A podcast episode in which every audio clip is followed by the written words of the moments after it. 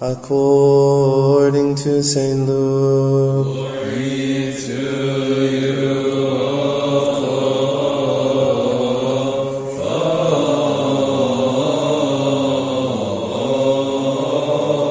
Our Lord, God and Savior and King of us all, Jesus Christ, the Son of the living God, to him be the glory forever. Amen. In that hour, Jesus rejoiced in the Spirit and said, I thank you, Father, Lord of heaven and earth, that you have hidden these things from the wise and prudent and revealed them to babes. Even so, Father, for it seemed good in your sight. All things have been delivered to me by my Father, and no one knows who the Son is except the Father, and who the Father is except the Son, and the one to whom the Son wills to reveal him. Then he turned to his disciples and said privately, Blessed are the eyes which see the things you see. For I tell you that many prophets and kings have desired to see what you see and have not seen it, and to hear what you have, what you hear and have not heard it. And behold, a certain lawyer stood up and tested him, saying, Teacher, what shall I do to inherit eternal life? He said to him, What is written in the law? What is your reading of it? So he answered and said, You shall love the Lord your God with all your heart, with all your soul, with all your strength, and with all your mind, and your neighbor as yourself. And he said to him, You have answered rightly. Do this, and you will live.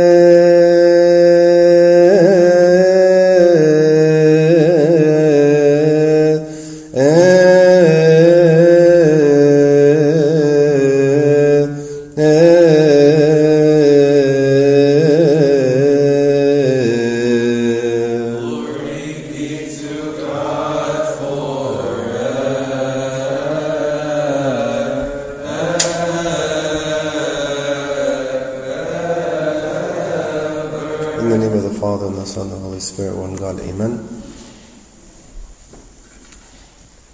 This is the second Sunday of the Coptic year, and the Gospel this morning is kind of like a, a roadmap as to how we were supposed to live the entire year. I want to give a little bit of context to the passage that we read. Right before this passage, right before this part that we just read, our Lord Jesus Christ is sending the 72 apostles out to the cities and to the places where he was going about to go and about to preach. And so now, during this passage, the people are coming back. The apostles are coming back after their mission. And they're telling our Lord Jesus Christ about the amazing things that were done and how the demons were subject to them in His name. And they're recounting all of the good things that happened to them on their mission. After they do that, the Gospel tells us that Christ is rejoicing that the simple people, the humble people, have accepted the Word of God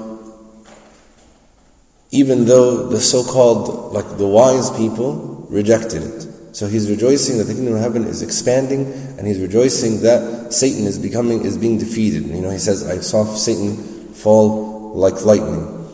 It is as if the church is telling us today, this is the goal of the year. The goal is, how can I, or the goal is to expand the kingdom of God. That the kingdom of God would be brought to people. But the passage doesn't just end as our Lord Jesus Christ rejoicing that the kingdom of God is expanding. After stating the goal, the expansion of the kingdom, our Lord Jesus Christ gives a roadmap for this goal. Because there's a lawyer who comes to ask a question. By the way, this lawyer is not asking a question out of innocent curiosity. He's asking to test him. In the, in the verse it says, And behold, a certain lawyer stood up and tested him, saying, and in the other in other passages, in the, when this story is recounted in other gospels, it says that he's coming to try him or coming to get him to, to slip or to make a mistake. But he asks him, you know, what, what is written in the law? What is your reading of it? What shall I do to inherit eternal life?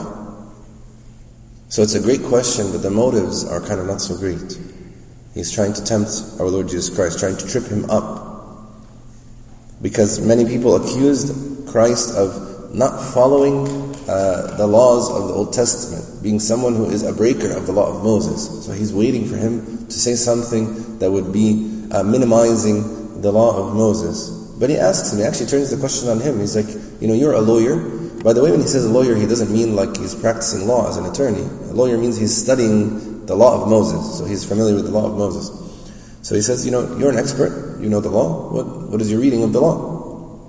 And he answers, he says, Love the Lord your God with all your heart, soul, strength, and mind, and love your neighbor as yourself. Our Lord Jesus Christ, actually, in verse 28, the last verse of this passage, he zeroes in on exactly what is the real problem of the lawyer, and actually the problem of uh, many of us.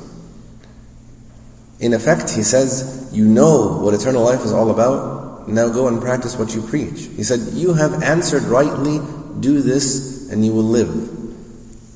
So if the goal of every year is the expansion of the kingdom of God, the roadmap or the how-to of how to go about actually doing this is to love God and to love your neighbor. But there's a point that is connecting all of these things and it's an important one. The mission of the apostles, the return and the thanking of God the Father for their success, the explanation of the two most important commandments are all leading to something else. They're leading to something else. How practically do I expand the kingdom of God by loving God and loving my neighbor? How do I do it? And actually, the answer to how I do it comes in the passage or the part right after the passage that we read today. It comes by defining neighbor. And that's why the verses after what we read in the Gospel today gives us the parable of the Good Samaritan. For the lawyer, after Christ pointed out to love God and love your neighbor, not in the Gospel of St. Luke, but in another Gospel, he kind of says, okay, well, you know, who, who is my neighbor? He's kind of sort of be smart.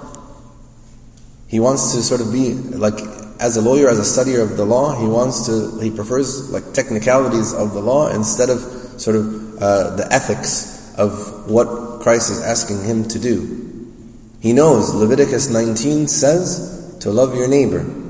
So then I need to clarify what is the concept, who is the concept of neighbor? What are the limits? Who is my neighbor?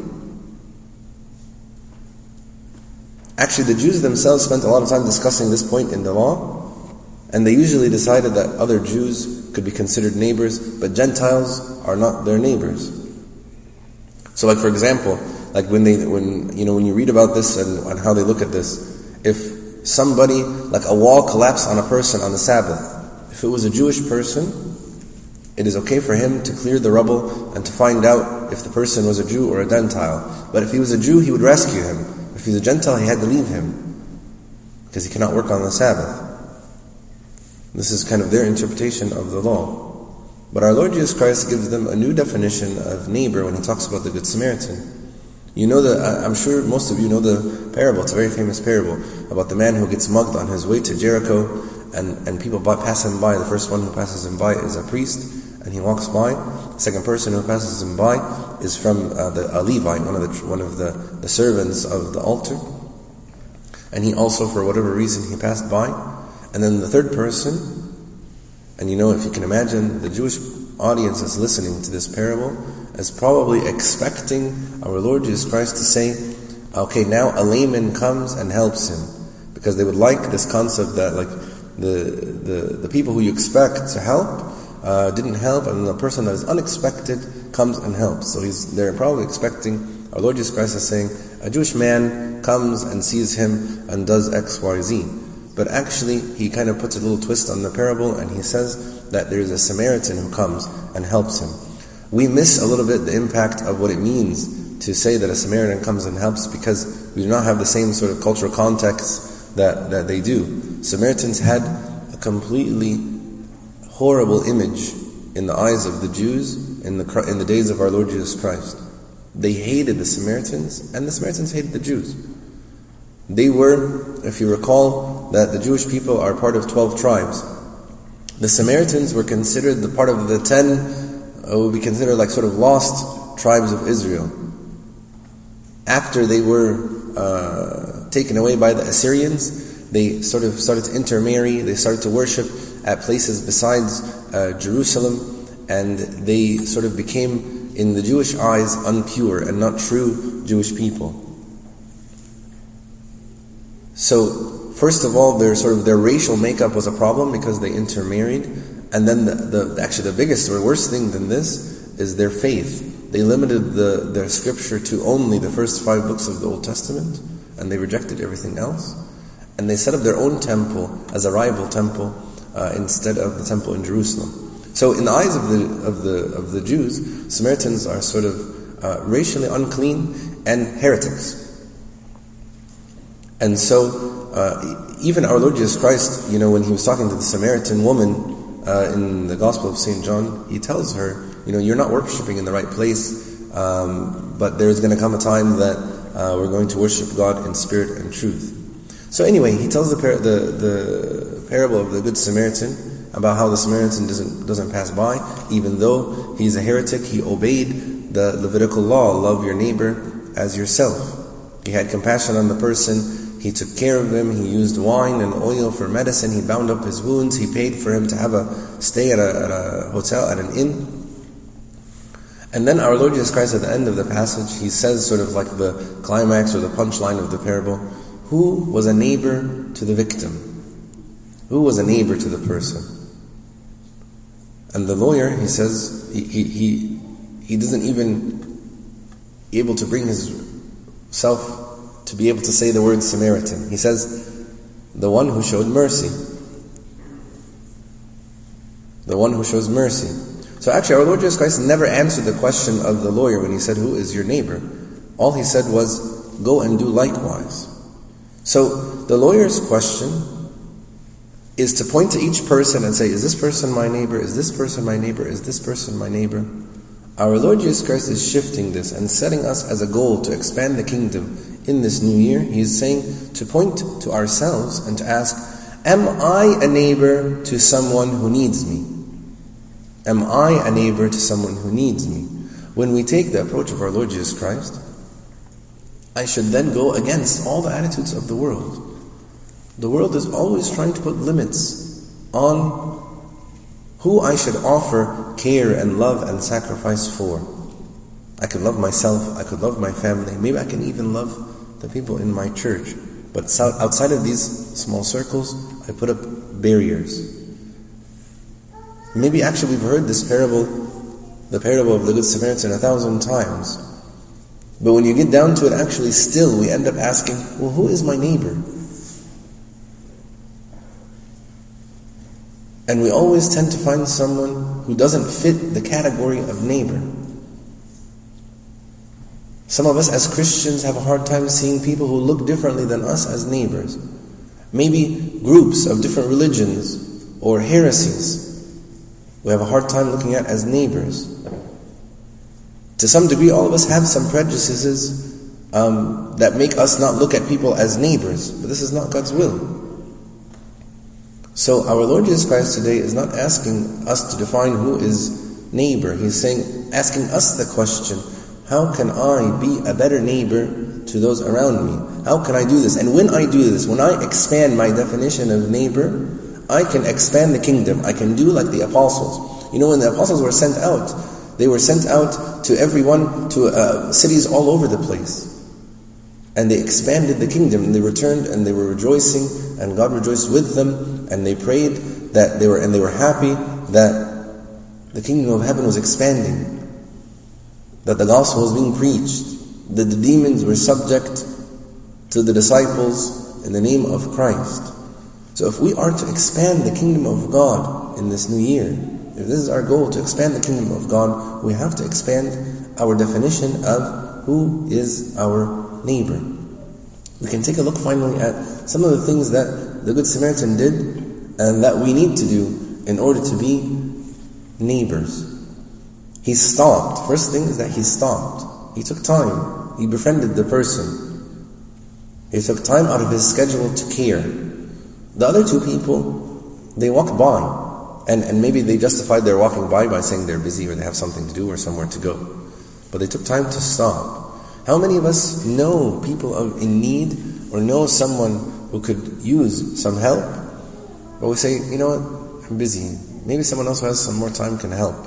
Or I don't want to get involved in that person's situation, so, you know, better to just stay out of it. He approached the person who was wounded. He didn't avoid him. You know, trying to be making, you know, like sort of like being afraid to make eye contact. You know how sometimes we know somebody who might be in need and we won't call them, we won't ask about them, we won't text them, we won't, even if we see them, we'll kind of go the other way because we're afraid they might ask us something, make, make us feel sort of guilty that they may need help. We have to learn to sort of walk slowly through the crowd, notice people that might be in need, notice even those people who are close to us that might be in need. And then the Good Samaritan, he got down where he was to the level of the person who was injured. This is the only way that we can see his needs and know how to help. And actually, this is what our Lord Jesus Christ did with us as mankind. He came down to our level in order to fulfill our needs, in order to save us. Then the Good Samaritan, he picked him up and he didn't leave him in the same condition as he found him. It wasn't enough for him, you know, to say, Oh, I, I hope you feel better soon, and I feel really bad about this, and hopefully you can find some help, or hopefully heal up, or hopefully nothing happens to you. You know, like in the other parts of the scripture where it says it's not enough for someone, when they come and ask you for food, just to say to them a nice word and say, you know, go and be filled and hopefully you'll have a, a full stomach and you feel better. No, I need to actually do something. He picked him up. He didn't leave him in the same condition. He didn't just leave him as he found him. And he took him himself. He didn't just tell him where to go. He didn't just send him to get help. He took him himself. You know, a lot of times we also want to help sort of at arm's length. If someone wants help, you say, well, you know, here, here's a person that can help you. Or here's the phone number of someone who can help you. Rather than, you know, taking the step of actually helping the person themselves, doing it individually. He provided for him. He did something about it and he did extra. He went the second mile, like our Lord Jesus Christ commands us in the Gospel of St. Matthew. If you think about the story of the Good Samaritan, if you remember part of the story, he picked up the man, he put him on his uh, horse or his donkey, and he took him into the to the inn, and he told the innkeeper, "Here's some money, and if you need more, I will bring you more when I come back." Something you have to maybe want to meditate or think about. The person, the Good Samaritan, did he have money in his pocket planned to give away to someone who was injured? No way. Of course not. He is giving from what he needed in his tra- travels or in his trip or in his vacation, wherever he was going. This was money that he had planned for himself. Where did he get the resources? He's not taking extra just in case he ran into somebody who might have fell on the road, right? This was out of what he had, out of what he brought for himself. This is the way that we should be giving, not necessarily just out of what I have extra, but of what I have, what was given to me by God. At the end of the at the end of the parable of the Good Samaritan, our Lord Jesus Christ when the lawyer says it was he who showed mercy on him that was the neighbor, he says, Go and do likewise. So in the Bible, it's not a question just of who is my neighbor, it's a question of how can I be a neighbor? And by being a good neighbor, I can expand the kingdom of God, expand the boundaries of who we should offer love to. So I would challenge all of us who are sitting here who is in need of my love? Who have I not been loving to? Do I want the kingdom of God expanded this year? It is dependent on us. We are the hands and feet of our Lord Jesus Christ to expand the kingdom. May God give us the strength, the courage, the ability to expand the kingdom of God for the glory of His name, and glory be to God forever and ever. Amen. Behold.